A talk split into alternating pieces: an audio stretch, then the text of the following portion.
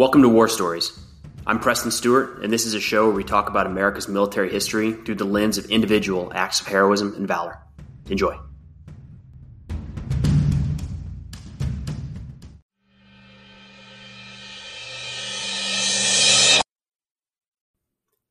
All right, today we've got the story of Private Wilburn Ross. And this is going to be our first conversation about a soldier from the 3rd Infantry Division during World War II. And if you look at where this action took place near St. Jacques, France, in October of 1944, it's in kind of a unique location. It shouldn't be a unique location, but but as time goes on, we tend to um, reduce down historical events to kind of a quick storyline. And the quick storyline with Western Europe really is D Day pushed through France into Belgium, into Germany, across the rivers, and the Red Army's coming from the east, Allies coming from the west. Um, we, we squeezed Germany. But there were there was a southern front in the European theater of operations outside of Italy, outside of North Africa, outside of the Mediterranean there were landings in southern France. There was a major amphibious operation called Operation Dragoon that was designed.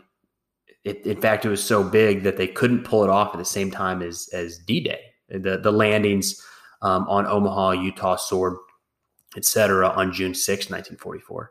So it was originally planned to take place right about the same time, but there weren't enough resources. Um, so the Third Infantry Division, Wilbur Ross, uh, Ross, took part in that operation, Operation Dragoon, which I'd I'd like to go into more detail later because it's something that even as a fan of military history, I don't come across. It's not real mainstream. It's almost like you have to dive in and specifically research that operation.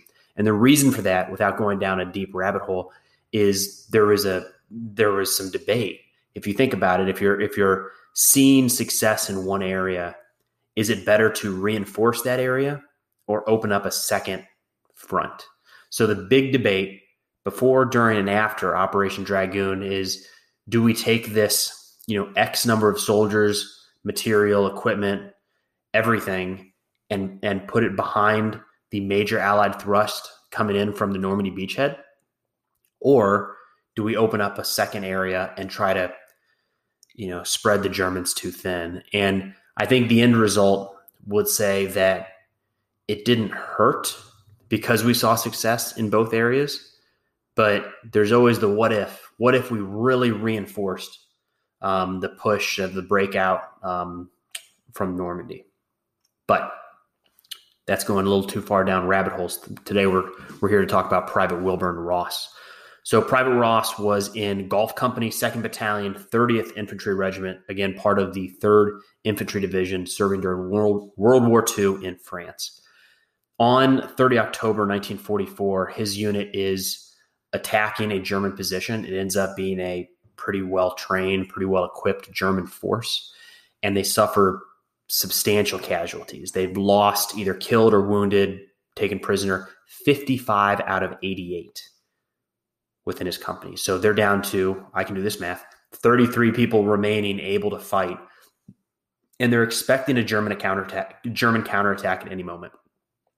Should back up there. Their assault was not successful. So they suffered these casualties, had to pull back, and now this 33 man force is expecting a German counterattack. Now, a counterattack, a good way to think about it, boxing is such a good analogy for so many things in, in military history but if you have two boxers standing side by side, neither one of them are really on the attack. But the minute somebody throws a punch, the dynamic changes. That's the nature of a counterattack.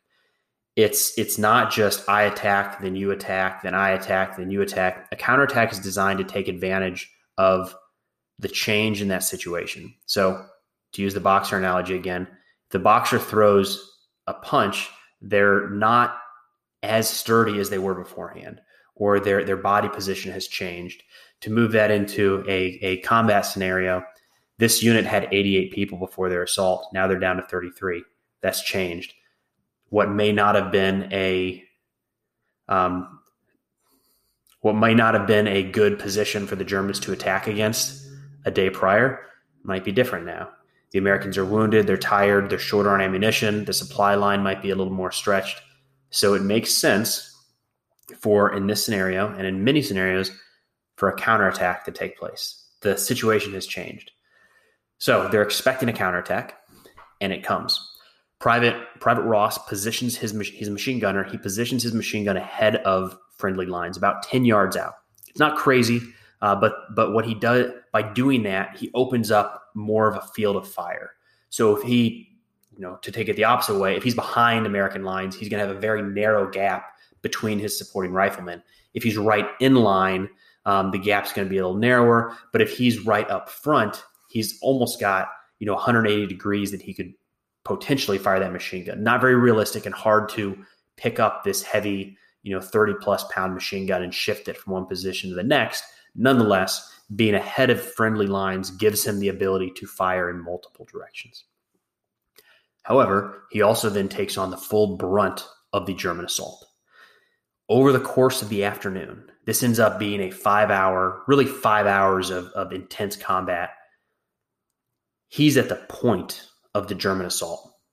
There end up being eight total assaults on this position, eight total counterattacks trying to overrun the American lines. They see this weakened unit, and this is going to be the point that they try to break through and exploit.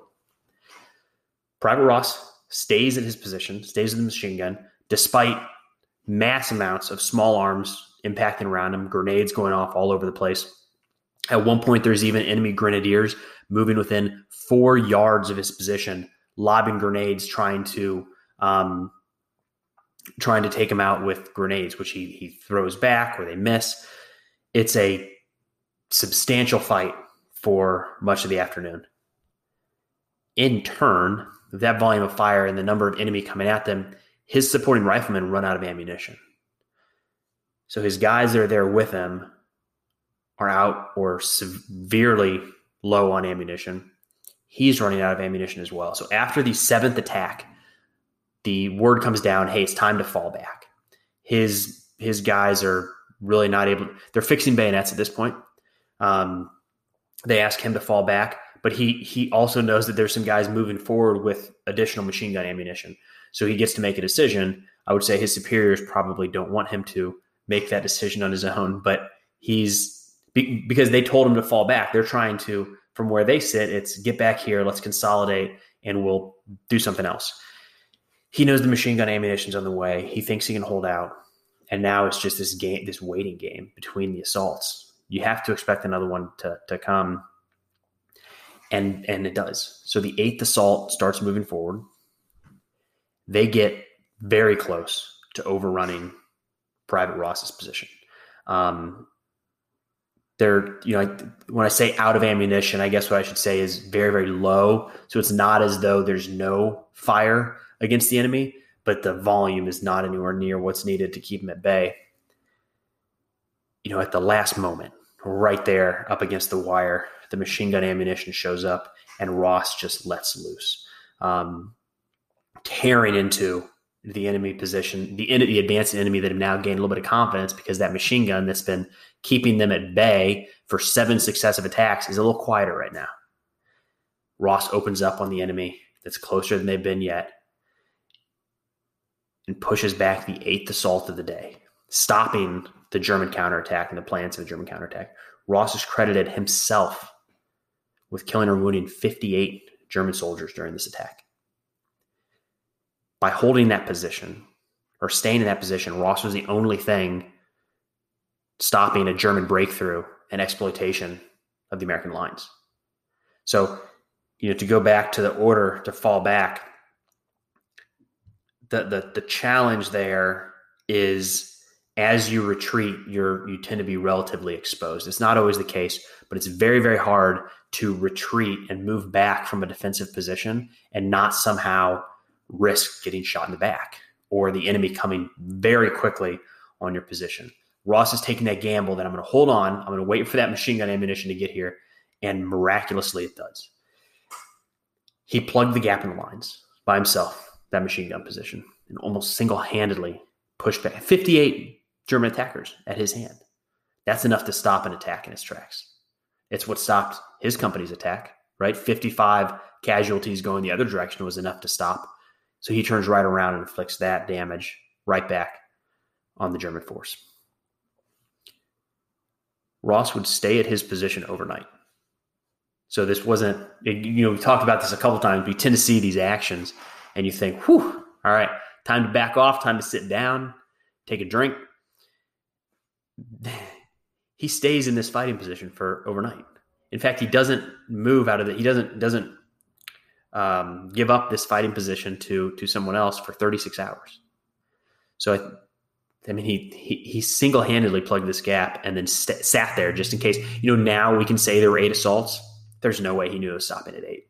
He was waiting for the ninth, expected a tenth, didn't know what the eleventh would bring, and that's what he was waiting on.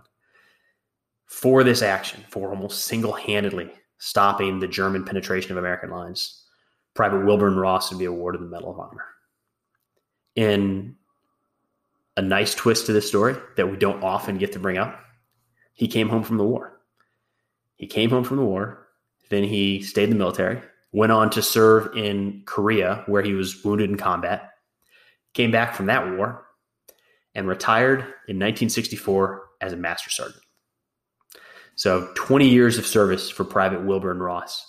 But I'd say a, a pretty big day in his career was October 30th, 1944, outside of St. Jacques, France, when he just about single handedly repelled a German, repeated German counterattacks against his beleaguered company line. And for doing so, awarded the United States Medal of Honor.